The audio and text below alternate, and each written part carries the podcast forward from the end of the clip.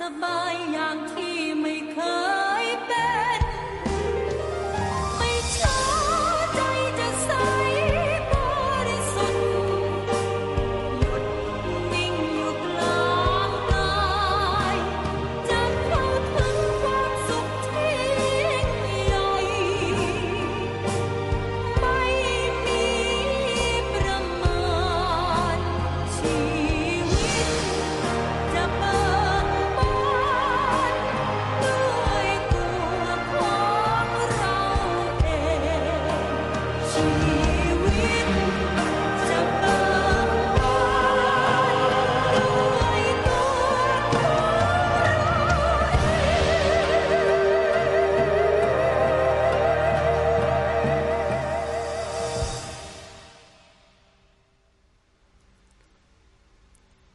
จริญพรท่านผู้ชมท่านผู้ฟังทั่วโลกทุกๆท่าน วันนี้รายการธรรมบทสอนใจ ก็ได้กลับมาเจอเจอกับท่านผู้ชมท่านผู้ฟังอีกครั้งหนึ่ง ในวันนี้ก็ถือว่าเป็นวันพระก็เรียกว่าเป็นพระสิบเป็นวันพระที่เอ่อเป็นวันพระใหญ่นะก็อีกครึ่งเดือนก็จะเป็นขึ้นสิบห้าค่ำวันอาสาฬหบูชา วันนี้เราก็คงจะได้เข้าวัดปฏิบัติธรรมฟังเทศฟังธรรมกัน ในรายการธรรมบทสอนใจนั้นก็มาเจอมาเจอกับท่านผู้ชมท่านผู้ฟังนะในวันเสาร์วันอาทิตย์ ถ้าวันอาทิตย์ไหน โดยเฉพาะอาทิตย์อาสาฬหบูชาถ้ามีการติดถ่ายทอดสดต่างๆ ก็อาจจะขยับเลื่อนกันไป แต่ว่าโดยหลักแล้วเราก็จะมาเจอเจอกันในช่วงวันเสาร์อาทิตย์เวลา 18 นาฬิกาถึง 19 นาฬิกาโดยประมาณ นะถ้าเทียบเป็นภาษาไทยหรือบ้านประเทศไทยก็เรียกว่า6โมงเย็นถึง1ทุ่มประมาณนี้ ในเรื่องราวของธรรมบทสอนใจนั้นก็จะได้นำเอาเหตุการณ์ที่กล่าวไว้ในยุคสมัยของพระสัมมาสัมพุทธเจ้า เอามาเล่าเป็นเรื่องราวให้พวกเราได้นำไปเป็นข้อคิดนำไปเป็นการดำเนินชีวิต ว่าสิ่งที่เกิดขึ้นนั้นพระพุทธเจ้า ทรงแก้ไขปัญหาอย่างไร ทรงแนะนำอย่างไร หรือคนในยุคนั้นเขามีวิธีการดำเนินชีวิตกันอย่างไรในในโดยเฉพาะในช่วงโควิด -19 เนี่ยเราสมควรที่จะปรับตัวให้กับวิถีชีวิตใหม่ของเราอย่างไง โดยที่เราก็ไม่ได้ทิ้งในเรื่องของธรรมะ ก็เราได้เล่าเรื่องราวของธรรมบทสอนใจกันมา โดยเฉพาะเรื่องของทางแห่งอมตะเนี่ย วันนี้ก็เป็นตอนที่ 5 แล้ว ในส่วนตอนที่ 1 ที่ 2 ที่ 3 ที่ 4 ก็ทั้งท่านทั้งหลาย ถ้ายังไม่ได้ฟังก็ย้อนกลับไปฟังในเฟซบุ๊กของ GBN US ของเราหรือจะเป็นใน YouTube ในช่องพระมหาของเขนสิริจันโทก็ได้ ก็มีเอาไปลงเอาไว้ เพื่อท่านย้อนกลับไปฟังจะได้เป็นเรื่องยาวต่อเนื่องกันมาสำหรับวันนี้เราจะมาต่อกันถึงตอนที่5นะธรรมบทสอนใจ เรื่องของทางแห่งอมตะเนี่ยเป็นตอนที่ 5 ในตอนนี้เราจะขึ้นต้นกันถึงคำถามหรือเป็นหัวข้อเกริ่นนำว่าเหตุใดพวกเขาจึงรอไม่ได้ ที่ขึ้นหัวข้ออย่างนี้ก็เพราะว่าในคราวที่แล้วเราคงจะจำกันคร่าวๆระหว่างพวกดาบท 500 กับลุกคเทวา หรือว่าลุกคเทวดาที่เนรมิตข้าวปลาอาหารเนรมิตน้ำมาให้กับ ดาบทได้ดื่มได้อาบได้ขบฉันกัน ก็เลยทำให้ได้ถามประวัติกันว่า เออ ท่านทำบุญอะไรถึงมาเกิดเป็นเทวดา มีอนุภาพขนาดนี้เเทวดาก็ไม่อยากพูดอิดออดจนกระทั่งถูกฤาษีหรือว่าดาบทนั้นขยันขยอมากเข้ามากเข้า ก็เลยเล่าเรื่องราวในอดีตของตนเองที่เกิดเป็นคนยากจนไปรับจ้างถางไร่ถางสวนให้กับท่านอนาถาบินทิกาเศรษฐี แล้ววันพระในวันหนึ่งนั้นน่ะในครอบครัวของท่านอนาถาบินทิกาเศรษฐีจะพากันรักษาอุโบสถศีลก็เรียกว่าศีลแปดนั่นเอง ตั้งแต่เด็กจนกระทั่งผู้ใหญ่เลยตนเองกลับมาจากไร่ตอนเย็น เห็นบ้านเงียบผิดปกติ พอไปถามเขาเขาก็บอกว่าทั้งบ้านเขารักษาศีลแปดกัน คือตนเองเป็นคนรับใช้เอ่อเป็นคนงานใหม่นะก็เลยไม่รู้ธรรมเนียมประเพณีของบ้านของท่านอนาถาบินทิกะเศรษฐี ก็เลยมีความรู้สึก เอ๊ะทำไมคนทั้งบ้านเขาให้ความสำคัญ อยากจะทำบ้าง แล้วก็ไปขออนาถาบินทิกะเศรษฐีจนกระทั่ง อนาถามินทิกาเศรษฐีบอกถ้ารักษาครึ่งวันก็คือตั้งแต่ประมาณ6โมงเย็นถึง6โมงเช้าเนี่ยนะก็จะได้อานิสงส์ประมาณครึ่งหนึ่งของอุโบสถศีล คือสมัยก่อนเขาจะรักรักษากันทั้งวันเลยนะคือตั้งแต่เช้าจดรุ่งขึ้นอีกเช้าวันหนึ่งเลย ก็มีความวิริยะอุตสาหะนะแต่ว่าด้วยความที่อดข้าวปลามาทั้งวันเนี่ย ทำให้ท้องมันปวด แต่ก็ทนอย่างนั้นสู้จนกระทั่งไม่ยอมกินอะไร ไม่ยอมกินแม้กระทั่งยาเพื่อจะรักษาสุดท้ายก็ตาย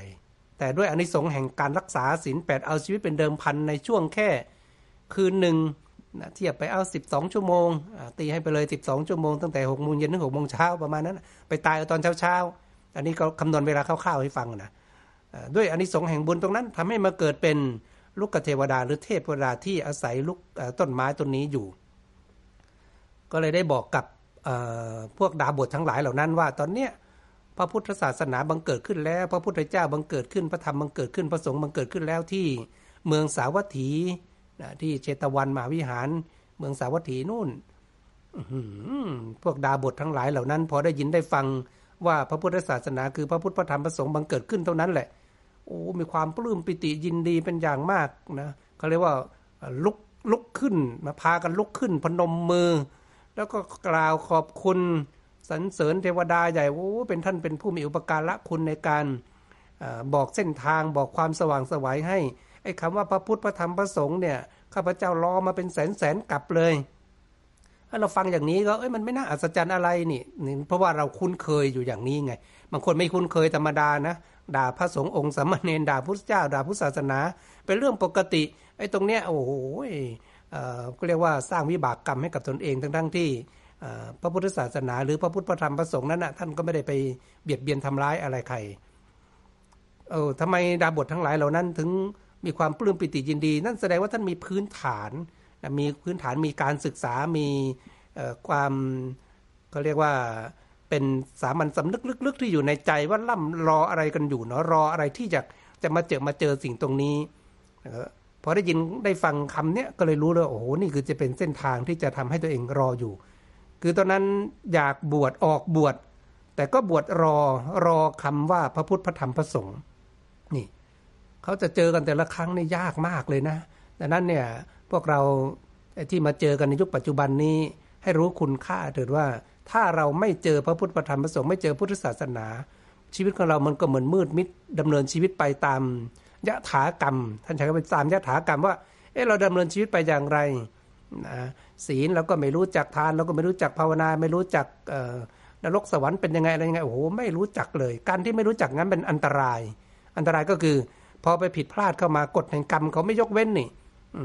ไปผิดศีลเข้าก็ตกนรกอะไรอย่างเงี้ย มีการสั่งสมสั่งสอนกันมาให้ทำความดีหน่อยก็อะก็จะได้ไปบุญในบางส่วน ก็เรียกบุญสงเคราะห์ญาติ การที่จะได้บุญเต็มเม็ดเต็มหน่วยตามวัตถุประสงค์ที่เกิดมาสร้างบารรมีเนี่ยมันก็ยากดังนั้นให้เราคูรู้คุณค่า คือถ้าเทียบว่าพระพุทธศาสนาของเราเป็นการนำความสว่างมาให้กับชีวิตอย่างไร คือเทียบอย่างนี้เหมือนถ้าสมัยก่อนเราเคยอยู่ในหมู่บ้าน นะอยู่หมู่บ้านที่มันกันดานที่ไม่มีไฟฟ้าไปถึงเลยเนี่ยแล้วก็เฝ้ารอกันว่าเมื่อไหร่เนาะไฟฟ้าจะมาถึงหมู่บ้านของเรามาถึงบ้านของเรา เห็นไหมล่ะโอ้เรารอกันมา จนกระทั่งบางคนก็รอมา 20-30 ปีสุดท้าย จนกระทั่งระบบการไฟฟ้าเข้าไปถึงหมู่บ้านเข้าไปถึงบ้านของตนเองโอ้ทุกคนก็ดีอกดีใจว่าตอนนี้ ความสว่างสวยไฟฟ้ากลับมาถึงบ้านแล้วเข้ามาถึงหมู่บ้านของเราแล้ว เข้ามาถึงบ้านของเราแล้ว แต่ว่าไฟฟ้านั้นก็มีคุณอุปการหรือมีคุณประโยชน์มากมายมหาศาล เอามาใช้แสงสว่างในยามค่ำคืน เอามาใช้เสียบทีวีตู้เย็นอะไรต่างๆเยอะแยะมากมาย แต่ถ้าไม่รู้จักระมัดระวัง ไฟฟ้านั้นก็เกิดโทษกับผู้มีผู้เป็นเจ้าของได้ผู้ที่เป็นเจ้าของบ้านหรือผู้ที่ไปใช้งานมันได้ เช่นไปเสียบปลั๊กปลั๊กไม่ดีหรือประมาทเอามือไปจับ ถูกสายไฟรั่วไฟช็อตอะไรต่างๆ บางคนก็เสียชีวิตบางทีบ้านไหม้ไฟไหม้เอ๊ะถามว่ามันเกิดขึ้น เป็นเพราะอะไรเพราะความประมาทของบุคคลนั้นเจ้าของบ้านนั้นก็ไม่ได้เกิดขึ้นด้วยสิ่งที่มีคุณไม่ได้เกิดขึ้นจากพลังของไฟฟ้านะกำลังของไฟฟ้า ก็เหมือนกันพระพุทธศาสนาบังเกิดขึ้นเนี่ยก็เกิดขึ้นจากเเพื่อยังความสว่างสวัย ให้เกิดขึ้นในชีวิตของมนุษย์ หรือสรรพสัตว์ทั้งหลายถ้าเรียกว่าปิดนรก เปิดสวรรค์ บอกทางพระนิพพาน ให้ชีวิตเราดำเนินไปทางที่ถูกต้อง ส่วนใครจะเชื่อไม่เชื่อ ก็เป็นเรื่องของแต่ละบุคคลนะพระพุทธเจ้าบอกแนวทางเอาไป แต่ว่าไอ้ผู้ที่ไม่เชื่อผู้ที่ไม่ศรัทธา มาโจมตีมากล่าวร้ายมาย่ำยีมาเหยียบย่ำเนี่ยไอ้ตรงเนี้ยมันก็เหมือนที่เปรียบเทียบก็เหมือนไฟฟ้าเนี่ยเขาก็มี พลังสงเขาเป็นเรื่องปกติอยู่อย่างนั้นเป็นพลังเพื่อมนุษยชาติอย่างนั้น แต่ถ้าเราไปจับไม่ดีนะไปใช้ไม่ดีก็อาจจะถูกไฟฟ้าช็อตตายได้เหมือนกัน ก็คืออสิ่งที่มีคุณมหันมันอาจจะมีโทษอย่างมหาศาลได้ดังนั้นก็ต้องให้ระมัดระวังในการที่จะวิพากษ์วิจารณ์ในการที่จะจ้วงจาบในการที่จะกล่าวร้ายพระพุทธธรรมประสงค์หรือพระตนะไตรเนี่ยมันเป็นเรื่องที่ อันตราย อันนี้ก็ต้องบอกต้องเตือนต้องสอน โดยเฉพาะรุ่นลูกรุ่นหลานรุ่นภายหลังเนี่ยโอ้บางคนอพอได้ยินได้ฟังเรื่องกระสือกระแสกระแสข่าวสื่อต่างๆ มุ่งโจมตีกล่าวร้ายพระพุทธศาสนามากเข้ามากเข้าเกิดความข้ยเขวบางคนประกาศตนว่านับถือพุทธประธรรมพอแล้วไม่นับถือพระสงฆ์อ้าวบางทีอ้าวไม่นับถือพระรัตนตรัยแล้วไปนับถือผีเจ้าเข้าทรงมอสเนย์เลขกลมนคาถา หรือบางพวก คือจะไปนับถืออะไรก็เป็นเรื่องสิทธิส่วนบุคคลแต่ว่าเเราพึงสอนลูกสอนหลานของเรานะให้รู้คุณค่า ให้รู้จักว่าพระรัตนตรัยนั้นมีคุณประโยชน์ หรือว่ามีคุณอุปการในการดำเนินชีวิตอย่างไร เพราะว่าในโลกนี้เราอยู่กันแค่แวบๆบางคนแค่ร้อยปีอร้อยกว่าปี เต็มที่ในประวัติศาสตร์ที่บันทึกเอาไว้ก็น่าจะ 200 กว่าปีนะแต่ว่าจะอยู่กันกี่ปีก็ตาม ถ้าเทียบดูแล้วในโลกมนุษย์มันแค่ระยะสั้น ๆ แต่ชีวิตหลังความตายมันยาวนานมาก ถ้าไปตกนรกก็ยาวนานถ้าไปขึ้นสวรรค์ก็ยาวนาน ดังนั้นเราอย่าประมาท จะเชื่อหรือไม่เชื่อ ก็ต้องเผื่อเอาไว้ก่อนนะ ต้องสอนลูกสอนหลานให้ดีนะถ้าไม่เช่นนั้นเด็กรุ่นใหม่นี่ปฏิเสธศาสนา อนาคตชีวิตของเขาก็โอกาสที่จะดำดิ่งไปสู่ นรกเปรตอสุรกาย สัตว์เดรัจฉานหรืออบายภูมินั้นมันมีสูงมาก นั้นก็เขาฝากเขาคิดตรงนี้เอาไว้ตรงนี้ดังนั้นพวกดาบทเนี่ยเขาล่ำรอกันมาโอ้โหเขาบอกเป็นแสนกับเนี่ยความรู้สึกของเขาอะพอได้ยินได้ฟังดังนั้นอยากจะไปวันนั้นเลยนะแต่ว่าหัวหน้าเนี่ยหัวหน้าดาบทบอกอุ้ยไม่ได้เรารับกิจนิมนต์ของท่านเศรษฐีทั้งสามเอาไว้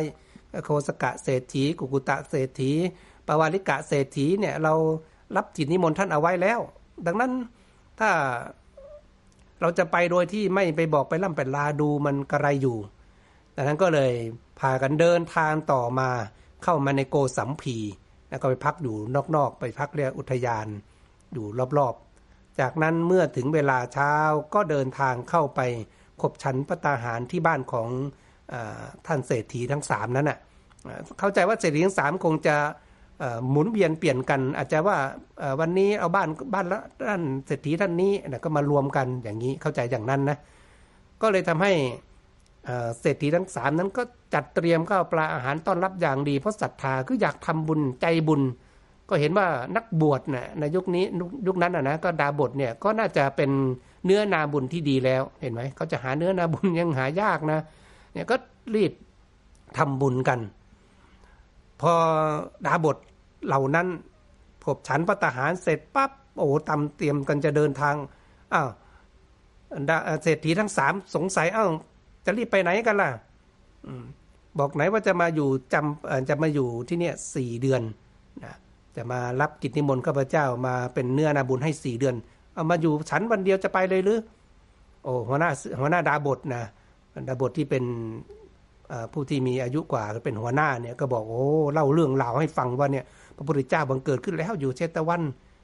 อยู่เมืองสาวัตถีนู่น ก็เล่าเรื่องราวให้ฟังเสร็จปุ๊บบอกเนี่ยอาตมาจะต้องรีบไปเขาที่พอท่านเศรษฐีทั้งสามนั้นนะได้ยินได้ฟัง ก็มีความสึกอ้าวแล้วญาติโยมจะไปได้ไหมเออท่านดาบทก็บอกเอ๊ะตามปกติพระพุทธเจ้าก็ไม่ได้ห้ามอะไรนี่นะใครจะไปก็ได้นะมันเป็นสาธารณะเป็นของกลาง โอ้โหเศรษฐีก็บอกงั้นข้าพเจ้าจะรีบเตรียมจัดเตรียมข้าวปลาอาหารเตรียมคาราวานกันไป แต่ดาบททั้งห้าร้อยนั้นบอกทนไม่ไหวรอไม่ไหวแล้ว นี่จึงเป็นจึงเป็นเหตุที่บอกว่าเหตุใดพวกเขาจึงรอไม่ได้ รอไม่ได้ เพราะหัวใจมันโอ้โหอยากจะไปเหลือเกิน เรียกร้องร่ำร้องว่าจะไปถึงไวๆใจจะเรียกไปอยากจะไปใจจะขาดอยู่แล้วเนี่ยอืมอยากจะไปกันแต่เมื่อเมื่อวานแล้ว นี่อุทนรอมาฉันเช้านี่ฉันเช้าเสร็จจะรีบไป ศรษฐีบอกรอก่อนได้ไหมจะจะเตรียมเดี๋ยวพวกผมจะเตรียมข้าวปลาอาหารเตรียมคาราวานกันไปเลย โอ้รอไม่ได้นะกว่าจะรอพวกท่านเนี่ยใจจะขาดแทนอย่างนั้นเลยนะใจมันศรัทธามันเรียกร้องร่ำร้องแล้ว เหมือนบางคนบางท่านโอ้ตอนนี้อยากจะมาวัดมันติดโควิดเนี่ยรอเมื่อไหร่โควิดมันจะหายสักทีอยากจะมาวัดจะมาทำบุญอยากมานั่งสมาธิเหมือนปกติที่มันยังไม่เกิดอะไรอย่างเงี้ยก็ร่ำรอกันไป พอเศรษฐีบอก โอ้ ถ้าพระคุณเจ้ารอไม่ได้ ก็นิมนต์ไปก่อนได้นะทางดาบททั้งห้าร้อยก็บอก เดี๋ยวให้โยมตามไปทีหลังก็แล้วกันพวกอาตมาขอล่วงหน้าไปก่อน จากนั้นดาบทก็พอฉันเช้าเสร็จแล้วเสร็จกันเสร็จสับเรียบร้อยก็รีบเดินทางกันไป เข้าเฝ้าพระสัมมาสัมพุทธเจ้า เมื่อไปกราบเข้าเฝ้าพระสัมมาสัมพุทธเจ้า เพราะตอนนั้นพระองค์ก็แสดงธรรมให้ฟังที่วัดพระเชตวัน พอแสดงธรรมฟังเสร็จปั๊บโอ้โหเป็นตามที่ท่านทั้งหลายเหล่านั้นเนี่ย ร่ำรอกันมานานแสนนาน มันเหมือนก็เรียกว่าต้นไม้ที่รอฝนต้นไม้ที่มันแห้งแล้งหรือข้าวที่มันแห้งแล้งเนี่ย รอฝนตกอย่างนั้นอะ พอมันตกมาปั๊บเนี่ยโอ้มันชื่นใจอิ่มใจทำให้ดาบททั้งห้าร้อยคนนั้นฟังธรรมพระพุทธเจ้าเสร็จปั๊บบรรลุเป็นพระอรหันต์หมดเลยเห็นไหมนี่แสดงว่าบารมีของเขาเนี่ยสั่งสมกันมา มีสายบุญกับพระสัมมาสัมพุทธเจ้า จึงอยากเจอพระสัมมาสัมพุทธเจ้า อยากฟังธรรมพระสัมมาสัมพุทธเจ้า เมื่อได้เจอเมื่อได้ฟังธรรมแล้ว ก็ไม่ผิดหวังจริง ๆบารรมีของท่านเหล่านั้นถึงเต็มเปี่ยม ก็บรรลุเป็นพระอรหันต์พอเป็นรู้เป็นพระอรหันต์ก็ขอบวช พระสัมมาสัมพุทธเจ้า ตรวจตราดูรู้ว่าท่านเหล่านี้มีบารรมีพอที่จะให้ก็เรียกว่าบาทและจีบอลที่สำเร็จด้วยฤทธิ์เกิดขึ้น พระองค์จึงประทานเอหิพิขุอุปสัมปทาคือประทานการบวชดด้วยพระองค์เอง นั่นแสดงว่าในยุคนั้นน่าจะเป็นยุคต้นๆของพระพุทธศาสนาที่ดาบทเหล่านี้ไปกราบพระพุทธเจ้า พระพุทธเจ้าก็ประทานเอหิพิขุปสัมปทาคือการบวชให้ พอบวชปุ๊บท่านบอกว่ากำลังบุญของผู้ที่จะเป็นพระอรหันต์ด้วยเอหิพิขุปสัมปทานเนี่ยไม่ต้องเสียเวลาในการโกนผมนะบาทจีวรต่างๆเนี่ยจะสำเร็จด้วยฤทธิ์มันเหมือนมาสวมกายวุบเลย แล้วผมเนี่ยก็จะถูก ตัดหรือว่าย่อส่วนลงมาเหมือน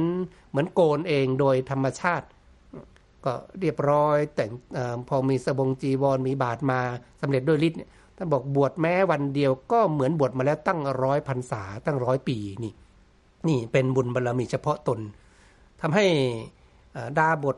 เปลี่ยนมาเป็นพระภิกษุอรหันต์ห้าร้อยรูป หลังจากนั้นท่านเศรษฐีทั้งสามนั้นน่ะ ก็เตรียมโอ้ยพากันเอาคารวานเกวียนกันมาเยอะจริง ๆ เตรียมข้าวปลาอาหารกันมา ประมาณ 500 เล่มเกวียน เดินทางกันกว่าจะมาถึงวัดพระเจตวัน เมื่อมาถึงแล้วก็กราบพระสัมมาสัมพุทธเจ้า ได้ฟังเทศฟังธรรม จนกระทั่งบรรลุเป็นพระโสดาบันทั้งสามเศรษฐีตั้งโคโคสกะเศรษฐีกุกุตะเศรษฐีปวาริกะเศรษฐีได้เป็นพระโสดาบันกันหมดแล้ว โอ้แล้วก็ อาหารการกินข้าวปลาอาหารที่ยกคารวานเกวียนกันมาเนี่ยนะถ้าบอกทำบุญเลี้ยงพระกัน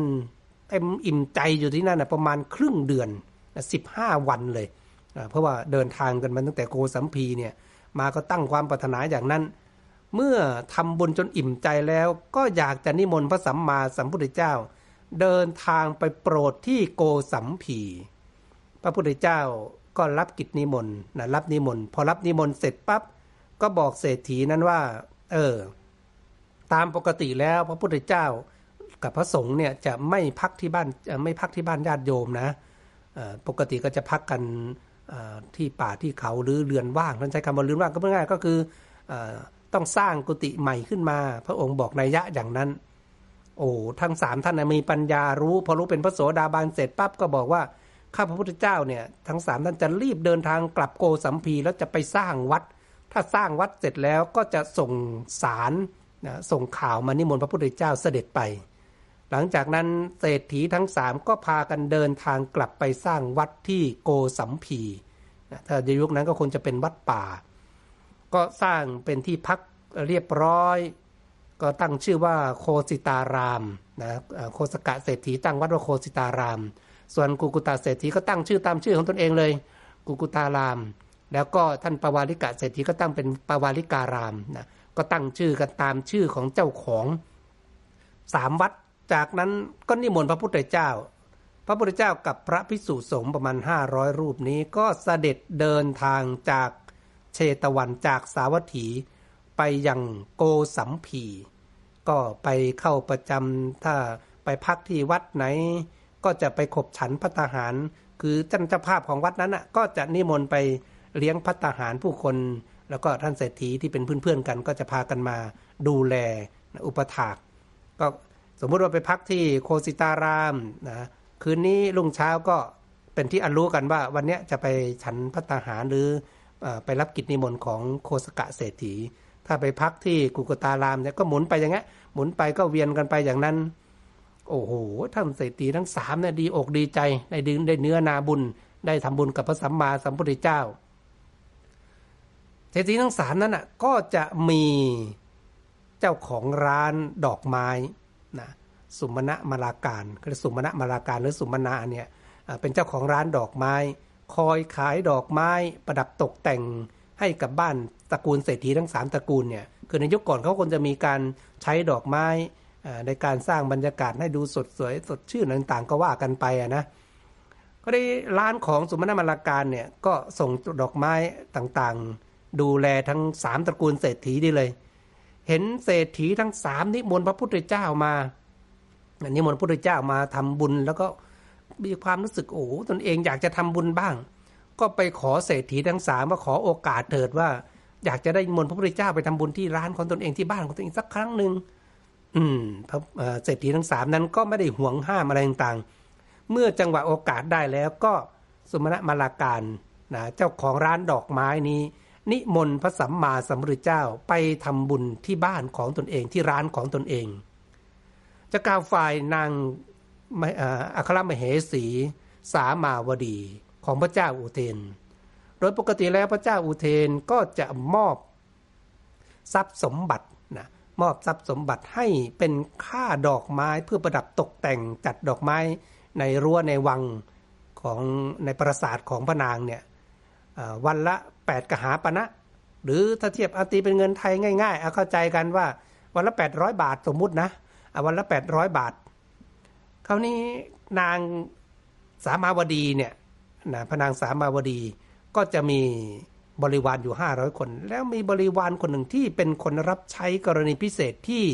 สามารถออกไปซื้อข้าวของทั้งนอกได้ ชื่อว่านางคุชุตลา นางคุชุตลาจะเป็นคน จะเรียกว่าเป็น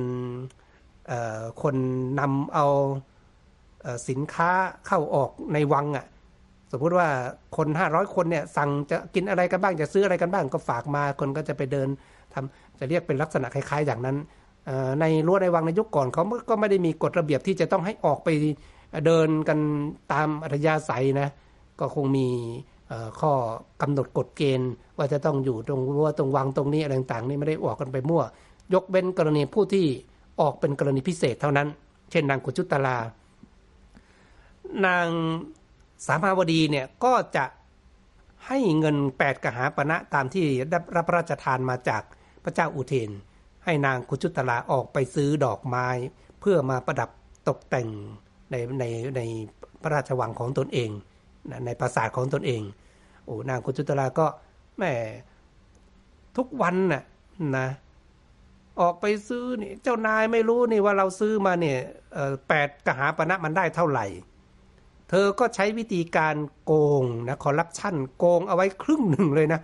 จาก8กหาปณะหรือ800เนี่ยหักเอาไป400หักไปทุกวันก็ซื้อแค่400คราวนี้พวกนางสามาวดีกับขบริวารทั้งหลายเนี่ยก็ดูเออแปดกหาปณะมันได้ประมาณนี้นะสมมติได้หนึ่งตะกร้า ก็อย่างเงี้ยก็เอามาทุกวันวันละหนึ่งตะกร้า ก็หักไปทุกวันอะวันละสี่กหาปณะสี่กหาปณะสี่กหาปณะอย่างที่บอกไปเทียบก็คือมีการคอร์รัปชันไปวันละสี่ร้อยสี่ร้อยสี่ร้อยอย่างเงี้ย ทุกวันทุกวันเป็นระยะเป็นระยะเวลายาวนานนะจนกระทั่งวันนั้นจะเดินทางไปซื้อดอกไม้ที่ร้านดอกไม้เหมือนเดิม นายสุมาณะมาลาการก็โอ้ยกุรีกุจอกำลังจัดพื้นที่จัดอะไรคอยต้อนรับพระพุทธเจ้ากับพระภิกษุสงฆ์ก็บอกว่าเดี๋ยวเดี๋ยวอย่าพึ่งเดี๋ยวให้จัดการถวายพัตตาหารพระพุทธเจ้าเสร็จสับเรียบร้อยก่อนแล้วค่อยซื้อนะค่อยค่อยเอาดอกไม้ไปไหนไหนเธอก็มาถึงเวลาแล้วมามาช่วยกันจัด ก็เลยชวนนางขุชุตลาร่วมเป็นเจ้าภาพในการจัดข้าวปลาอาหารจัดสถานที่เพื่อต้อนรับพระภิกษุสงฆ์กับพระสัมมาสัมพุทธเจ้า เมื่อพระภิกษุสงฆ์กับพระสัมมาสัมพุทธเจ้านั้น ขบฉันพระตาหารเสร็จสับเรียบร้อย ก็กล่าวสัมโมทนิยกถา เป็นการแสดงธรรมสั้น ๆ นางกุจุตลาก็นั่งรอฟังสัมโมทนิยกถาอยู่ตรงนั้นด้วย รอฟังสัมโมทนิยกถาเสร็จเพื่ออะไรเพื่อว่าเสร็จพิธีแล้วก็จะได้ซื้อดอกไม้กลับไปยังราชวัง ในขณะที่ฟังเทศฟังธรรมจากพระพุทธเจ้าอยู่ตรงนั้นนะแป๊บเดียว โอ้โหนางกุจุตลาเนี่ยบรรลุเป็นพระโสดาบันนะบรรลุโสดาปฏิผลทีเดียวบรรลุเป็นพระโสดาบันพอบรรลุเป็นพระโสดาบันปุ๊บเนี่ยโดยธรรมชาติของพระโสดาบันจะรักษาศีลโดยเฉพาะศีลห้านั้นยิ่งกว่าชีวิต คือจะไม่รักจะไม่ผิดศีลอีกแล้วนะพอบรรลุเป็นพระโสดาบันเสร็จปั๊บทุกวันที่เคยโกงเขาที่เคยคอร์รัปชันเขาที่เคยงบงิบเงินหลวง ที่เขามอบมาให้ซื้อดอกไม้ วันละแปดตหาปณะแล้วเอามาทุกวันวันละสี่สี่สี่เนี่ยครึ่งหนึ่งเลยเนี่ยบันนั้นสามัญสำนึกของความเป็นพระโสดาบัน ก็ทำให้เธอไม่โกงนะรักษาศีลห้ายิ่งกว่าชีวิต นี่ก็เป็นเหตุว่า เธอหยุดโกงเพราะอะไร หยุดโกงเพราะอะไร เป็นคำถามที่ว่า เออที่หยุดโกงก็เพราะว่าเธอบรรลุเป็นพระโสดาบัน พระโสดาบันจะรักษาศีลห้ายิ่งกว่าชีวิต จากนั้นก็เลยต้องซื้อทั้งหมดเลยแปดกหาปณะแปดกหาปณะสมมติทุกวันมันได้หนึ่งตะกร้า วันนั้นมันได้ไปสองตะกร้านะท่านสุมาณะมาลาการหรือคนขายดอกไม้คงสงสัยเอ๊ะวันนี้สงสัยจะมีงานจัดงานใหญ่ที่ราชวังนั่งเนี่ยทำไมถึงซื้อเยอะขึ้นเท่าหนึ่งก็เหี้ห่อบพิ้วดอกไม้ก็ไปสองเท่าตัวนะกลับไปไปถึง เข้าไปที่วังสองสานาวดีปนางสามาวดีเห็นปับ๊บท่านก็บอกอ้าววันนี้กษัตริย์มอบเงินให้เป็นกรณีพิเศษหรือทำไมได้ดอกไม้มาเยอะจังโอ้พระนางคุชุตลาเนี่ยนะก็บอกความเป็นจริงเล่าเรื่องราวความเป็นจริงให้ฟังว่าตอนเนี้ยทุกวันข้าพเจ้าโกงไปครึ่งหนึ่ง แต่วันนี้ข้าพเจ้าไม่โกง คือโดยธรรมชาติแล้วเนี่ย ถ้าเรารู้ว่าลูกน้องโกงไปทุกวัน นะโกงไปทุกวันไม่รู้กี่ปีละเราจะทํำยังไง เราจะไปยึดทรัพย์เขาจะไปเอาคืนไหมอะไรไหมแต่นางสามาวดีเนี่ยเป็นคนฉลาด เป็นคนเรียบร้อยนะชื่อของท่านก็เป็นคนบอกอยู่แล้วว่าสามาเนี่ยแปลว่าแปลว่าสงบเรียบร้อยเนี่ยนะเป็นคนเรียบร้อย คือไปมองว่า เอ๊ะอะไรเป็นเหตุทำให้คุณชุตลาคนนี้จากคนที่เคยคดโกง แล้วเขาก็มีโอกาสคดโกงอยู่ได้ทุกวัน แต่วันนี้ทำไมกลับใจไม่คดโกง เกิดความสงสัย ก็เลยถามว่าแล้วอะไรเป็นสาเหตุทำให้เธอไม่โกงในวันนี้ นางคุณจุตลาก็เล่าว่าเออการที่ตนเองได้มีโอกาสได้ฟังธรรมพระสัมมาสัมพุทธเจ้า แล้วบรรลุเป็นพระโสดาบันไม่สามารถที่จะโกงได้อีกแล้ว โอ้โห พระนางสามาวดีกับบริวารได้ยินคำว่าบรรลุเป็นพระโสดาบันว่ามีพระพุทธเจ้าบังเกิดขึ้น ว่าได้ฟังเทศฟังธรรม ก็เลยสอบถามว่าเอ๊ะแล้วสิ่งที่เธอฟังมาเนี่ยสามารถถ่ายทอดให้กับเราฟังต่อได้ไหม นางกุจุตลาก็บอกได้แต่ว่าข้าพเจ้าเนี่ยอยู่ในฐานะที่เป็นคนรับใช้ จะมาแสดงทำให้พวกท่านทั้งหลายฟังเนี่ยมันจะไม่เหมาะสม คือที่เธอกล่าวเช่นนี้ก็เพราะว่าอะไร คือถ้าโดยธรรมชาติของมนุษย์อะคนที่ต่ำกว่า หรือคนที่เรามองว่าเขาอยู่ในสถานะที่เพศภาวะที่ต่ำกว่า เราก็ไม่อยากจะฟังเทศฟังธรรมใจ มันยังไม่เปิดพูดง่ายๆนะ แต่ถ้าหากว่ายกสถานะขึ้นมาในเป็นครูบาอาจารย์ อย่างเงี้ยใจเราเปิดใจที่จะรับรับฟังพร้อมที่จะฟังนางโกจุตลาก็ควรจะรู้สาเหตุนี้ นางก็เลยบอกว่า ถ้าอยากจะฟังธรรมที่ตัวเองฟังจากพระสัมมาสัมพุทธเจ้ามาเนี่ยจากเธอ ต้องให้เธอได้อาบน้ำหอม 16 หม้อ แล้วก็หาผ้าใหม่ดีๆมาให้เธอ แล้วก็หาพัดแล้วก็ตั้งเขาเรียกว่าตั้งอาสนะที่สูงขึ้นมา นางสามาวดีกับบริวารเนี่ย ท่านอยากรู้จริง ๆ แล้วก็ท่านไม่มีทิฏฐิมานะว่าเอ้ยข้าพเจ้าเป็น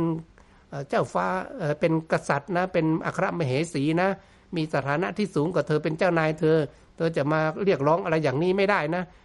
แต่ว่าเธอสนใจใครอยากจะฟังจริง ๆ เพราะมันติดอยู่ในใจว่า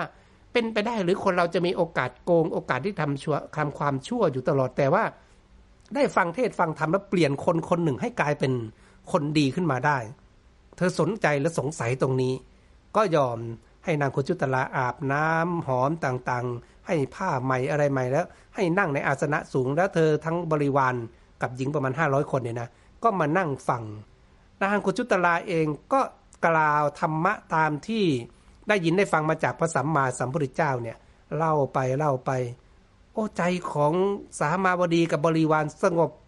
นิ่งสุดท้ายทั้งบทนั้นนะบรรลุเป็นพระโสดาบันหมดเลย นี่ขนาดฟังจากคนรับใช้นะเป็นพระโสดาบันโอ้โหพอเป็นพระโสดาบันนี่สามัญสำนึกของความเป็นพระโสดาบันเห็นสัจธรรมว่าการที่เราได้เรียกว่าปิดนรกเปิดสวรรค์ แล้วก็รู้หนทางพระนิพพานเนี่ยเป็นเพราะว่าขุดชุตลาเป็นผู้มีอุปการะคุณ ต่อจากนี้ไปก็เลยยกสถานะว่า เธอมาเป็นอาจารย์ของเรา ไม่ต้องไปทำหน้าที่ความเป็นคนรับใช้อีกแล้วนะแล้วหญิงทั้งหมดทั้งนั้นก็ยกสถานะเหมือนกันหมดเลยนะไม่ไม่มีใครเป็นคนรับใช้ แต่ว่าคุณจุตราก็มีสิทธิ์ในการออกนอกล้อนอกวังได้ตามปกติ แต่หน้าที่เปลี่ยนไป สมัยก่อนนั้นเป็นเหมือนเขาเรียกว่าจันเลนะออกไปซื้อข้าวซื้อของไปดูแลบริการคนผู้หญิงทั้ง 500 คน แต่ณเวลาเนี้ย เธออยู่ในสถานะที่เป็นอาจารย์ ออกไปทำไมออกไปเรียนธรรมะกับพระพุทธเจ้า ไปฟังธรรมจากพระพุทธเจ้า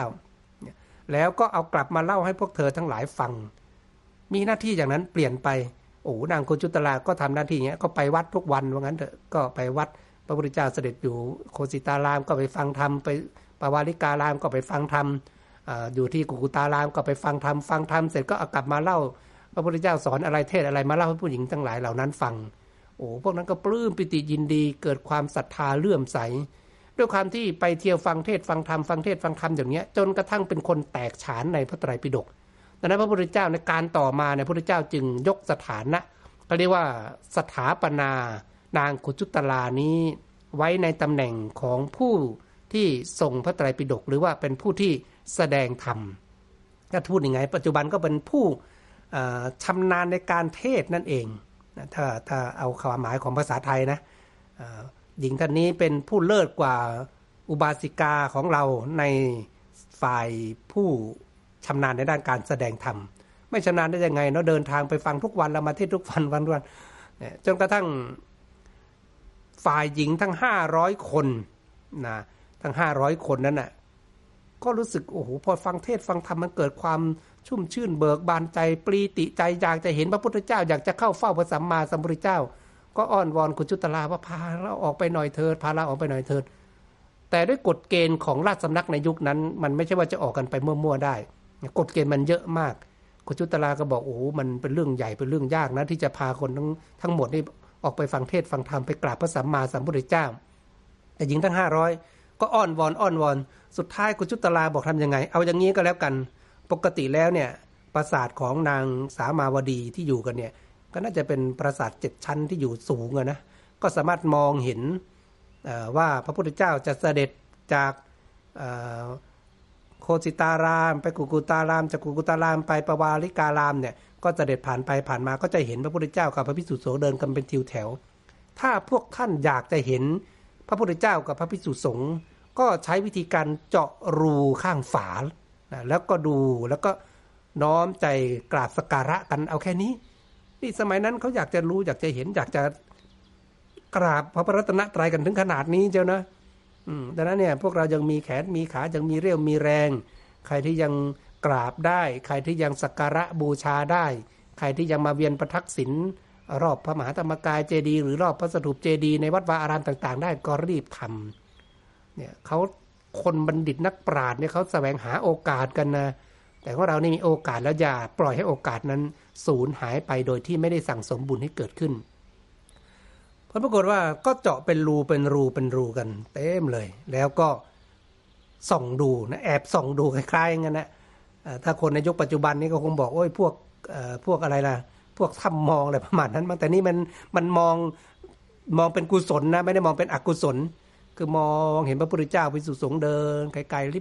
บๆๆๆโอ้เกิดความศรัทธาเลื่อมใส น้อมใจสักการะบูชา ก็ทำกันอย่างเนี้ย ระยะเวลายาวนานมา โอ้โหคราวนี้วันหนึ่ง เหตุการณ์มันเกิดขึ้นนะเหตุการณ์มันเกิดขึ้น ซึ่งจะเป็นหัวข้อที่ถามว่า สู้คนลุมด่าด้วยวิธีใด วันนั้นมาแล้วมาเหสี คนที่คนที่สามเนี่ยนะมาคันธิยา คนที่สองนั้นจะเป็นลูกสาวของพระเจ้าจันทประโชดก็มาคันธิยาเดินทางมาเยี่ยมเยียนขึ้นไปตึกนั้นขึ้นไปตึกนี้ไปเจอในอตึกหรือว่าเจอในห้องของที่อยู่ของพระนางสามาวดีกับบริวาร เห็นเป็นรูเป็นรูเป็นช่องเป็นช่องเป็นช่องนี้ก็สอบถามว่ามันเกิดอะไรขึ้น พวกเธอมาเจาะทำไมอะไรยังไงเอ่อพวกหญิงทั้งหลายเหล่านั้นก็บริสุทธิ์ใจนะเป็นพระโสดาบันกันแล้วนี่ ก็บอกว่าเนี่ยที่เจาะดูเจาะกันเป็นช่องๆอย่างนี้ เพราะว่าจะได้มองเห็นพระสัมมาสัมพุทธเจ้ากับพระภิกษุสงฆ์แล้วก็ทำการกราบสักการะบูชา โอ้โหพอได้ยินได้ฟังคำว่าพระพุทธเจ้ามาเท่านั้นแหละ คือคนอื่นเนี่ยได้ยินได้ฟังเกิดความปิติใจนะ แต่มากันทิยานั้นผูกอาฆาตมาแล้ว เราคงจำกันได้ ผูกอาฆาตมาแต่ตอนไหนตอนที่พระพุทธเจ้าตรัสเทศสอนพ่อกับแม่ของนางนะตอนนี้ได้เป็นพระได้เป็นพระอรหันต์กันไปเรียบร้อยแล้วได้บวชเป็นภิกษุภิกษุณีไปเรียบร้อยแล้วนะ ที่พระพุทธเจ้ายกอุปมาอุปไมยว่า ขนาดว่าลูกสาวพญามารสวยสดงดงามกว่านี้เยอะเรายังไม่สนใจเลย แต่ลูกสาวของท่านเนี่ยเต็มไปด้วยมูดและกรีดนะแล้วเต็มไปด้วยอุจจาระปัสสาวะนะนะ เราไม่อยากถูกต้องด้วยปลายเท้าโกรธมาก ผูกอาฆาตไว้ว่า ถ้าวันใดที่มียศถาบรรดาศักดิ์มีกำลังพอแล้วก็จัดจัดการเอาคืนพระพุทธเจ้าให้สาสมที่มากล่าวหาว่าเราเนี่ยเต็มไปด้วยอุจจาระปัสสาวะจริงมันก็เป็นความจริง แต่ว่ามันคนเรามันไม่ยอมรับความเป็นจริงไงไปมองแต่เปลือกนอกยึดติดว่าตนเองสวย โอ้โห พอ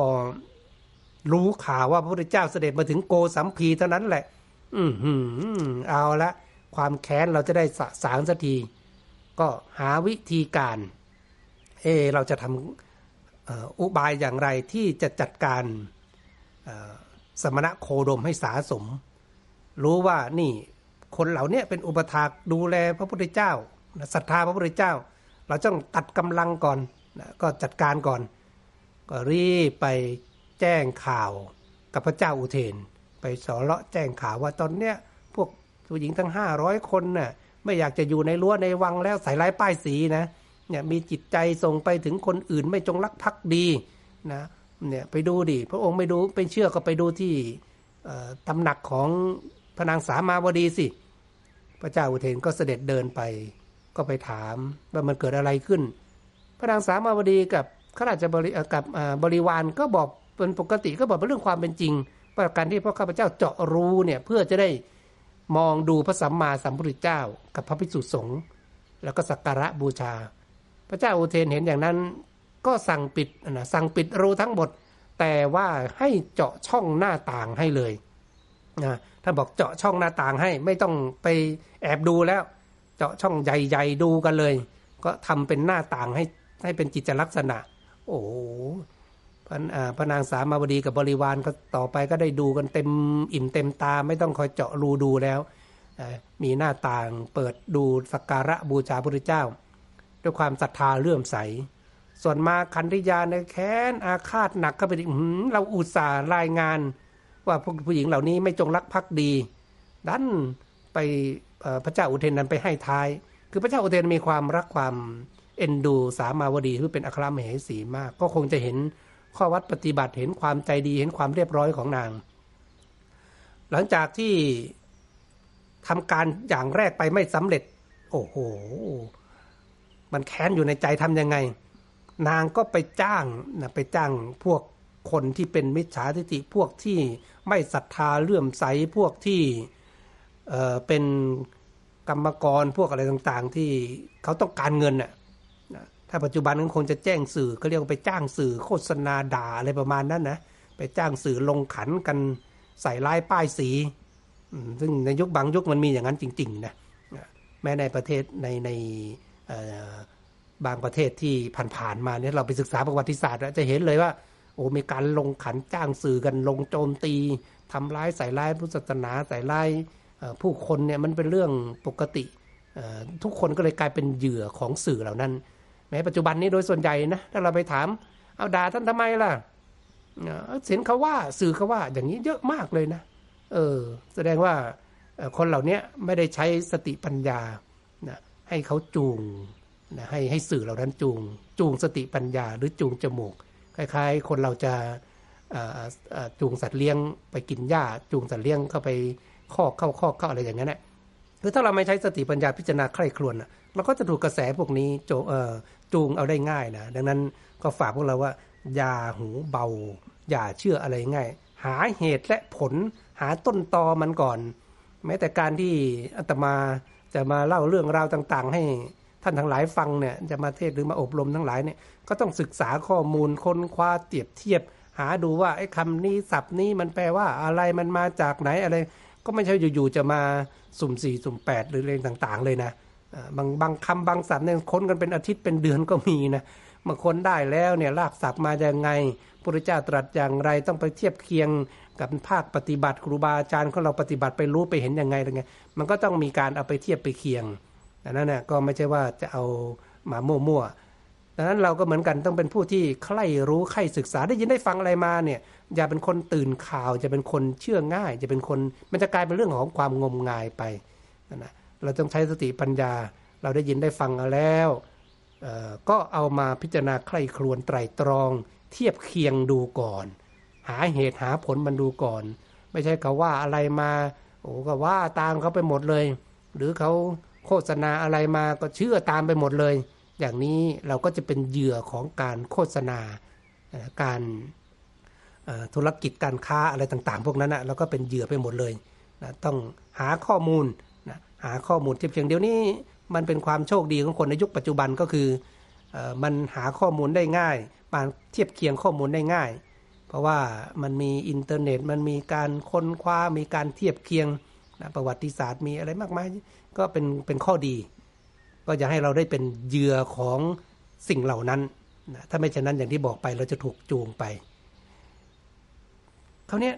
นางมาคันธิยาก็ใช้วิธีการเนี้ยไปล่อหลอกล่อลวงเขา เอาทรัพย์ไปให้พวกมิจฉาทิฏฐิ เอาไปจ้างพวกกรรมกรพวกที่เขายากจนต่างๆ เดินกระบวนมาลุมด่า ลุมด่าพระสัมมาสัมพุทธเจ้า โอ้โหด่าด้วยความเจ็บปวดเลยนะในยุคนั้นท่านบอกว่าด่าด้วยวัตถุสิบอย่างแต่ฟังดูนะไอ้วัตถุสิบอย่างที่เขาบอกเป็นคำที่ด่าแสบที่สุดในยุคนั้นนะด่าว่ายังไง เจ้าเป็นโจรดูนี่คำถือว่ายุคนั้นเป็นคำที่แสบคำที่ด่าสุดๆแล้วนะ เจ้าเป็นโจรเจ้าเป็นคนพานเจ้าเป็นคนบ้าเจ้าเป็นอูดเจ้าเป็นบัวเจ้าเป็นลาเจ้าเป็นสัตว์โลกเจ้าเป็นสัตว์เดรัจฉานเจ้าสุกติของเจ้าไม่มีนะเจ้ามีแต่ทุกขติอย่างเดียวอะไรเงี้ยนี่เป็นคำด่าสิบอย่างนี้เขาเรียกว่าเป็นอโกสวัตถุมัตถุที่ด่ากันเจ็บมากที่สุดในยุคนั้น ก็ลุมด่าอย่างเงี้ยจนกระทั่ง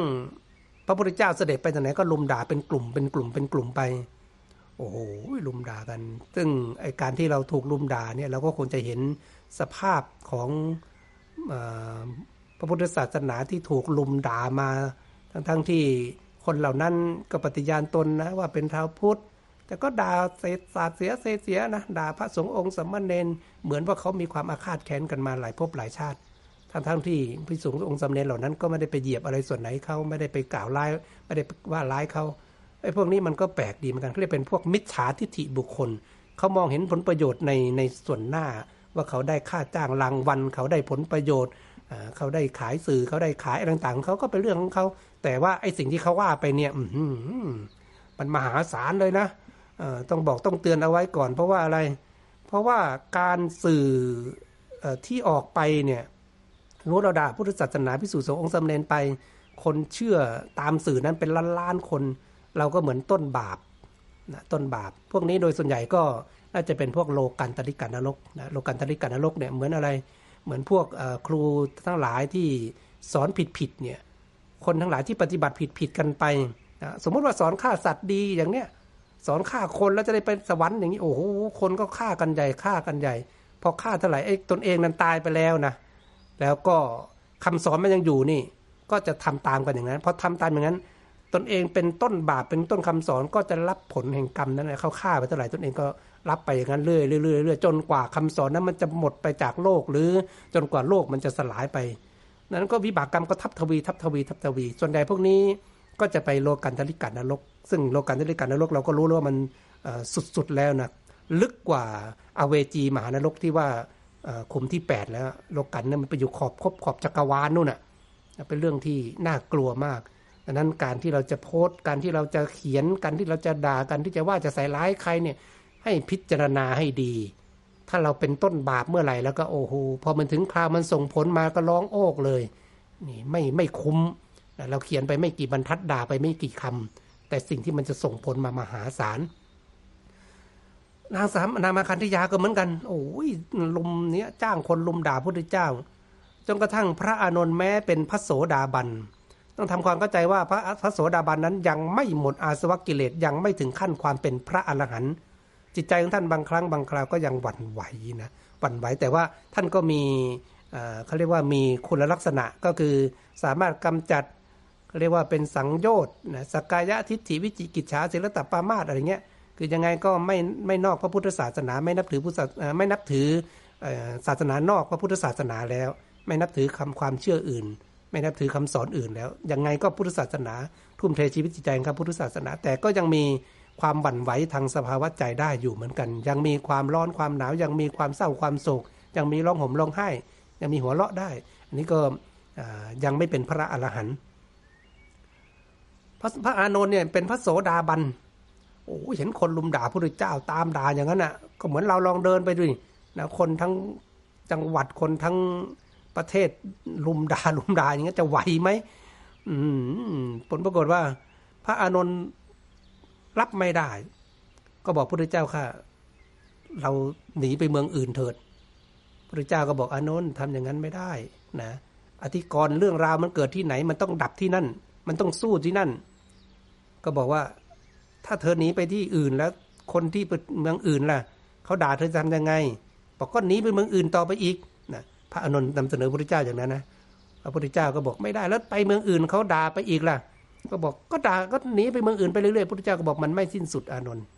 นะอธิกรณ์หรือเรื่องราวที่พระพุทธเจ้าถูกลุมด่านี้จะอยู่ได้ไม่เกินเจ็ดวัน เมื่อครบเจ็ดวันแล้วเขาก็จะหยุดการด่า อันนี้เป็นบารรมีพระพุทธเจ้านะก็เป็นวิบากกรรมเก่าของพระองค์ในขณะที่เป็นพระโพธิสัตว์ด้วยปรากฏว่า พระองค์ก็เลยตรัสกับพระอานนท์ว่าวิธีการ ที่เราจะสู้กับคนที่ลุมด่าเราเนี่ย โดยที่เราไม่มีความผิดอะไร แม้เราไม่มีความผิดอะไรเลยนะ ถูกเขาลุมด่าขนาดเนี้ยพระองค์ก็ตรัสไว้เป็นพระคาถาอย่างนี้ เราจะอดกลั้นถ้อยคำล่วงเกิน ดังช้างอดทน ลูกศรซึ่งตกไปจากแหล่งในสงคราม เพราะคนเป็นอันมากเป็นผู้ทุศีลนี่ พระองค์บอกไว้เลยว่า คนโดยส่วนใหญ่เนี่ยมันผิดศีลมันจิตใจมันอยู่แต่เรื่องของ การฆ่าการลักการผิดศีลผิดลูกผิดเมียเขาเรียกว่าเจ้าชู้เรื่องของการโกหกหลอกลวง เรื่องของกุลาเมลายาเสพติดเนี่ยโอ้มันมีเราถ้าเรารู้เราเห็นเนี่ยเราจะรู้เลยว่าในโลกนี้ในทุกประเทศอะมันมีคล้าย ๆ อย่างนี้มันจมอยู่อย่างนี้ตลอดเลยนะแต่บอกว่าคนทั้งหลายมันเป็นคนทุศีลดังนั้นพระองค์ต้องทนถ้อยคำของคนเหมือนกับช้างที่อดทนจากลูกธนูหรือลูกศรที่ออกมาจากแร่งก็คือจาก ตัวธนู ราชบุรุษทั้งหลายย่อมนำพาหนะที่ฝึกแล้วไปสู่ที่ประชุม พระราชาย่อมเสด็จขึ้นพาหนะที่ฝึกแล้ว ในหมู่มนุษย์ผู้ใดอดกลั้นค่อยคำล่วงเกินได้ ผู้นั้นชื่อว่าฝึกตนแล้วเป็นผู้ประเสริฐสุดเห็นไหมบอกว่าการฝึกใจของเราให้อดทนกับค่อยคำที่เขาด่าที่เขาอาฆาตทั้งหลายเนี่ยถือว่าเป็นผู้ที่ฝึกตนไว้ดีแล้ว แต่ไอ้คำว่าอดทนกับคำกับการเขาเรียกว่า เก็บกดนี่แตกต่างกันนะ เก็บกดคือมีความสึกปล่อยมันไปก่อนไปมันก่อนสักวันจะเอาคืนอย่างนี้พวกเก็บกดนะแต่ถ้าเกิดว่าอดทนเนี่ยถ้าทำความเข้าใจคำว่าอดทนนั้น คือสภาวะใจไม่หวั่นไหวเพื่อไงใจเราใสใจเรานิ่งใจเราเฉยเออเหรอเขาด่าก็ด่าไปไม่ได้ด่าเรานี่เขาด่าตัวเองอะไรอย่างเงี้ย ก็คือถ้าทำใจได้ขนาดนั้นแสดงว่าเนี่ยเป็นผู้ฝึกตนฝึกใจไว้ดีแล้ว แต่ถ้าจะฝึกได้ขนาดนั้นต้องฝึกนะ คือบางคนเนี่ยมีอะไรนิดอะไรหน่อยเขาเกล่าวอะไรนิดหน่อยก็เก็บมาคิดเก็บมาวิพากษ์วิจารณ์เก็บมาโกรธแค้นมาผูกอาฆาตมาผูกโกรธกันต้องฝึกต้องฝึกปล่อยวาง ต้องฝึกจิตของเราให้ให้สู้ได้ให้อดทนได้ท่านบอกว่า ม้าอัสดรที่ฝึกแล้วเป็นสัตว์ประเสริฐนะม้าอาชนัยม้าสินทบที่ฝึกแล้วเป็นสัตว์ประเสริฐพญาช้าง ชาติกุญชรที่ฝึกแล้วก็เป็นสัตว์ประเสริฐ แต่ผู้ฝึกตนเองได้แล้วประเสริฐกว่านั้น คือท่านเปรียบเทียบเห็นว่าม้าเนี่ยฝึกมาอย่างดี ก็ถือว่าเป็นม้าพิเศษหรือม้าอาชนัยหรือว่าพวกช้างนะช้างที่ฝึกมาดีแล้วก็เป็นช้างอาชนัยเป็นช้างประเสริฐ แต่สัตว์ทั้งหลายเหล่านั้นน่ะสู้การฝึกตนของคนไม่ได้และการฝึกของคนที่จะดีที่สุดอย่างหนึ่งก็คือการฝึก ต่อการถูกลุมด่า ถูกสาบถูกแช่งถูกประนามยามเหยียบถูกเขาลุมด่าแล้วเนี่ย ไม่โกรธเลยใจไม่หวั่นไหวเลยใจยังใสได้นะแสดงว่าประเสริฐแล้วนะนี่ถ้าหากว่าเราย้อนอดีตเนี่ย เราจะเห็นเลยว่าที่ผ่านมานะว่าเราถูกลุมด่าสารพัดสารเพ แต่เราก็ผ่านมันมาได้ แล้วก็สู้มาได้ก็ทนมาได้แสดงว่าเราก็ประเสริฐ เป็นแต่ว่าสภาวะใจของเรา อยู่ในระดับไหน ถ้าใครรู้สึกโอ้ไม่มีความขุ่นข้องหมองใจอะไรเลยอ้าวอ้ามันเป็นกรรมของเรานะเราก็สู้กันไป นี่พระพุทธเจ้าก็แนะนำพวกเราอย่างนั้นว่าต้องใช้ความอดทน อย่าไปด่าตอบเขา อย่าไปว่าลายป้ายสี อย่าไปใส่ลายอย่าไปทำลายเขาตอบ แต่ว่าก็ไม่ใช่ว่าเราอยู่เป็นประเภทก็เรียกว่าเเป็นพระอิฐพระปูนอะไรอย่างนี้นะ คือถ้าอันไหนที่มันชี้แจงได้เราก็ชี้แจงไปขยายแนะนำบอกเขาได้ก็แนะนำบอกเขาไป แต่เขาจะเชื่อไม่เชื่อก็เป็นเรื่องของเขา แต่เราก็แนะนำว่าสิ่งที่ความเป็นจริงมันเป็นอย่างนี้ อันนี้ก็เป็นวิธีการที่พระพุทธเจ้า แนะนำมาว่าถ้าเราถูกคนไม่มีศีลคนลุมดาก็ใช้ความอดทนประดุดว่าช้างศึกหรือช้างที่เข้าสู่สงคราม ถูกลูกธนูยิงเข้ามาจากทิศทั้งสี่เนี่ยโอ้ไม่รู้กี่ร้อยกี่พันดอกนะ เขายิงเนี่ยยังไงมันก็ถูกช้างนะเพราะช้างมันตัวใหญ่ตัวโตนี่นะช้างมันต้องสู้ต้องอดต้องทนนะต้องพาเจ้านายเจ้าพามหากษัตริย์ ออกสู้รบจนกว่าจะได้ชัยชนะอย่างนั้น นี่ก็เป็นวิธีการว่าเมื่อเราถูกลุมด่าเราก็ต้องใช้ความอดทนต่อสู้อย่างนี้ คราวนี้หลังจากที่นางมาคันธยาลุมด่าพอถึงเจ็ดวันปั๊บเออ มันก็แปลกดี ทุกอย่างมันเงียบสงบหมดเลยเหมือนคนด่ามันหมดแรงมันเหนื่อยมันหยุดกันไปเอง หรือว่าอาจจะเป็นว่าค่าจ้างรางวัลนี่มันคงหมดนะนางมาคันธยาก็คงจะมีกำลังมีเงินจ้างประมาณนั้นอะเอาสมมติว่าจ้างจ้างวันละร้อยนะให้ด่าตามด่าวันละร้อยเอาเงินหมดแล้วนะก็คงไม่มีกำลังทรัพย์ที่จะไปจ้างต่อ ก็เลยทำให้สถานการณ์มันจบปุ๊บพอจบปุ๊บโอ้โห นางก็มาวางแผนต่อไปว่า เอ๊ะทำไมเราใส่ลายป้ายสีด่าขนาดนี้ พระสัมมาสัมพุทธเจ้า ถึงยังไม่เสด็จหนีไปจากเมืองนี้อีกเนี่ยก็เริ่มมาเป็นคำถามที่บอกว่าใครถูกสลายด้วยเรื่องไก่เรื่องไก่มันมีความโยงเข้ามาอย่างไร นางก็มาใคร่ครวญหาต้นเหตุคำครวญไปใคร่ครวญมา เอ๊สงสัยว่าพระพุทธเจ้าเนี่ยไม่เสด็จหนีไปเพราะอะไร แสดงว่าคงติดลาบสการละที่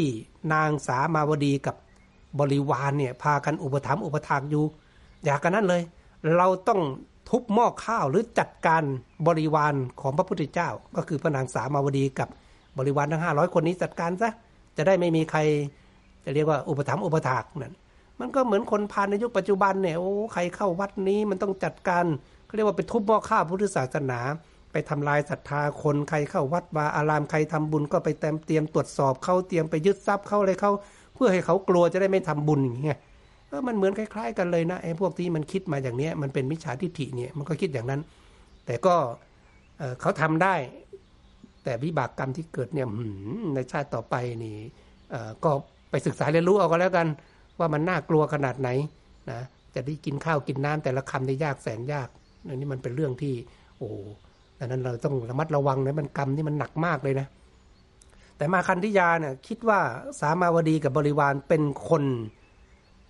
อุปถัมภ์อุปถากสมณะโคดมสัมมาสัมพุทธเจ้า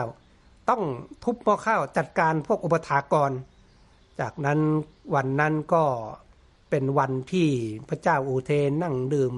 ดื่มเหล้านะดื่มน้ำจันทร์ดื่มเหล้าก็เข้าไปออเซาะเข้าไปเอาอกเอาใจ แล้วก็ส่งข่าวไปถึงจุลมาคันธยะผู้เป็นอาที่นำตนเองมาถวายให้กับพระเจ้าอุเทน แล้ววางแผนจะใส่ร้ายป้ายสีพวกพระนางสามาวดีกับบริวารด้วยให้พระเจ้าอุเทนเชื่อตนเอง ก็ส่งสัญญาณไปกับจุลจุลมาคันธยะผู้เป็นอาว่า ให้วางแผนว่าถือเอาไก่เป็นมาก่อนแปดตัว แล้วอย่าพึ่งเข้ามาในขณะที่ตนเองกำลังดูแลเอาใจใส่นะพระเจ้าอุเทนเนี่ยให้ยืนอยู่นอก แล้วก็เดี๋ยวจะส่งคนไปให้เข้ามาแล้วคราวที่สองเนี่ยถึงจะเอาไก่ตายมานะโอ้มีการวางแผน จากนั้นเนี่ยจุระมาคันธยะผู้เป็นอาเนี่ยก็ดำเนินการอย่างนั้นจริง ๆ ถือไก่ตัวไก่เป็นๆมาประมาณ 8 ตัวจับมา แล้วก็มาใกล้ๆที่ ห้องที่พระเจ้าอุเทนกินเหล้าอยู่เสวยน้ำจันทร์อยู่ก็คล้ายๆเคาะประตู พระนางมาคันธิยาก็บอกโอ้ ตอนนี้ได้บรรณาการจากปุโรหิตตันแสดงว่าตนเองคงดันจนกระทั่งมาจุลมาคันธิยะได้ขึ้นเป็นปุโรหิตเลยนะพระเจ้าอุเทนก็บอกโอ้ดีดีดีก็ให้เข้ามาได้ พอเข้ามาก็เอาไก่มาคราวนี้ นางมาคันธิยาก็วางแผนไม่เรียบร้อยนี่รู้ไหมว่าคนที่ทำแกงอ่อมอร่อยเนี่ยต้องเป็นนางสามาวดีเท่านั้นกับบริวารพระองค์ลองเนี่ยเอาไก่นี้ไปนะส่งไปให้นางสามาวดีทำพระเจ้าอุเทนก็เอาตามนั้นนะจะได้กินกลับแกล้มก็ส่งไก่เป็นๆไปพอเอาส่งไก่เป็นๆไปเสร็จปั๊บพระนางสามาวดีกับบริวารบรรลุเป็นพระโสดาบันแล้ว ไม่ยอมฆ่าสัตว์ ก็บอกว่าโอ้ไก่เป็นเราทำไม่ได้เราฆ่าไม่ได้ ก็ไม่ยอมทำพอไม่ยอมทำเสร็จปั๊บอ้าวคราวนี้ก็กลับมารายงานพระเจ้าอุเทนโอ้มาคันธิยาก็ใส่ไฟใหญ่เลยเห็นไหมเนี่ยตอนเนี้ยเขาไม่จงรักภักดีพระองค์แล้วเขาปล่อยใจไปเขาไปใส่ใจให้ความสำคัญกับสมณะโคดมกับพิสุสงฆ์มากเพื่อง่ายว่าเขาทุ่มเทให้วัดมากกว่าตนเองแล้วนะก็ใส่ใส่ไฟใหญ่เลย โอ้พระเจ้าอุเทนก็ฟังนิ่งๆนะฟังนิ่งๆ เพราะคงรู้ว่าอัตยาศัยของสามบดีไม่ได้เป็นอย่างนั้น ก็ใส่ไฟใส่ไฟเสร็จ ก็วางแผนต่อไป ไม่เชื่อลองอย่างนี้ดูสิถ้าบอกว่าแกงไก่ไปให้สมณะโคดมเนี่ย พวกนางจะทำทันที แต่บอกแกงให้พระองค์เขาไม่ยอมทำพระเจ้าเทงบอกงั้นลองส่งไปอีก ก็บอกให้กับจุลมาคันธยะผู้เป็นอาของมาคันธยา เอาไก่ไปแต่ก็ไปสับระหว่างทางนะเอาไก่ที่ตายแล้วเนี่ยแปดตัวไปส่งที่นางสามาวดีกับบริวารก็บอกอ้าวช่วยกันแกงไก่หน่อยจะได้ไปถวายพระ นางเห็นว่าไก่มันตายแล้วก็เออรับมาแล้วก็พากันทำแกงไก่ โอ้โหแล้วก็กลับมารายงานพระเจ้าอุเทนบอกพอบอกว่าจะให้แกงไก่ไปถวายพระพุทธเจ้ากับพระภิกษุสงฆ์เท่านั้นแหละไปไปวัดนั้นโอ้รีบทำกันใหญ่เลยกูมีกูรีกูจอกันใหญ่ใส่ลายป้ายสีใส่ไฟกัน นางมาคณิยาก็โอ้โหเห็นไหมนี่เขาไม่จงรักภักดีพระองค์แล้วนี่เอาไว้ทำไมมันจัดการมันให้เสร็จขาดไปเลยไปใส่ร้ายไปอย่างนั้น แต่ว่า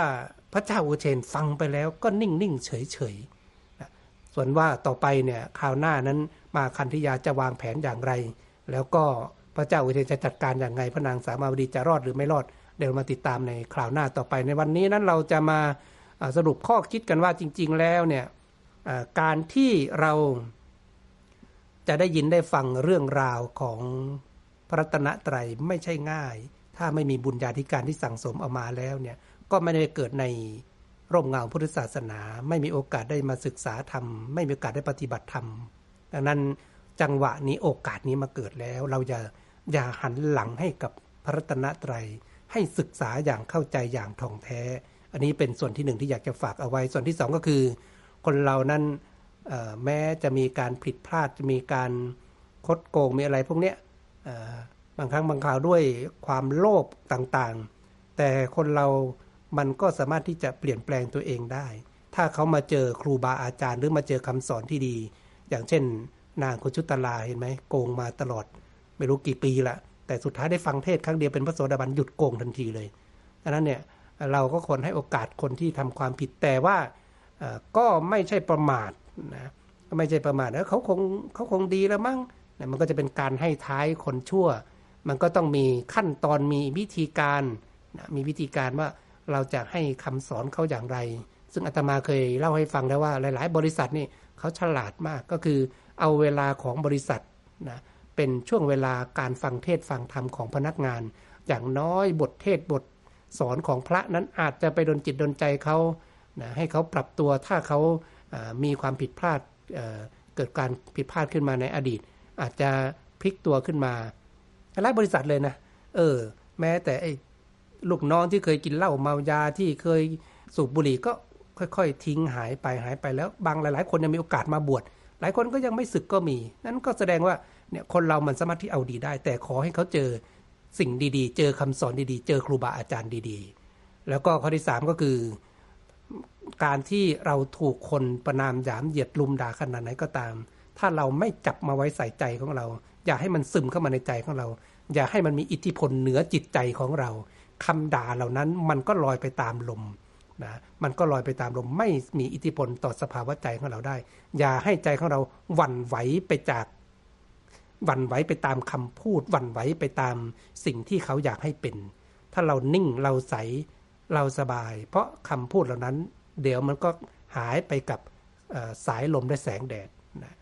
แล้วก็การที่คนเรานั้นนะ่ะเมื่อมีเขาเรียกว่ามีความไม่ถูกใจกันแล้วเนี่ยอย่าอิจฉาลิษยาตาร้อน อย่าสาร้ายป้ายสีกัน ลองมีโอกาสหันหน้าหรือปรึกษาหารือดูเขาเรียกทำความเข้าใจซึ่งกันและกัน ครูบาอาจารย์อย่างคุณครูไม่ใหญ่ ท่านเคยสอนพวกเราเสมอเสมอว่าถือสาหาความก็เป็นเรื่องเป็นราว ไม่ถือสาหาความก็เป็นลมเป็นแรงโดยส่วนใหญ่แล้วบางทีที่เราไปถือสาหาความก็ก็เป็นเรื่องที่ไม่ได้เรื่องในราวทั้งนั้นดังนั้นเราเอาชีวิตของเราไปผูกไว้กับเส้นทางเดิน เรามีเป้าหมายที่จะไปพระนิพพาน เป้าหมายที่จะไปที่สุดแห่งธรรมเนี่ยเราดูซิว่าการดำเนินชีวิตของเรา มีศีลเป็นตัวตั้ง มีทานเป็นตัวตั้ง มีภาวนาเป็นตัวตั้งไหม ถ้าเราอยู่ในหลักอย่างนี้มีศีล มีภาวนา มีทานมีศีลมีภาวนาเป็นตัวตั้งดำเนินชีวิตของเราไปให้ถูกเส้นทางอย่างนี้เราก็จะรอดปลอดไปทั้งในโลกนี้และโลกหน้าแต่วันนี้ก็คงฝากไว้แต่เพียงเท่านี้ เดี๋ยวพรุ่งนี้เรามาเจอกันใหม่ในช่วงเวลา 18 นาฬิกาจนถึง 19 นาฬิกาโดยประมาณในเรื่องราวของธรรมบทสอนใจ วันนี้ก็ขออนุโมทนาสาธุการให้บุญรักษาให้ทุกท่านมีความสุขความเจริญ ให้รอดปลอดภัยมีชัยชนะเข้าถึงธรรมโดยง่ายโดยเร็วพันจงทุกท่านทุกประการเทิน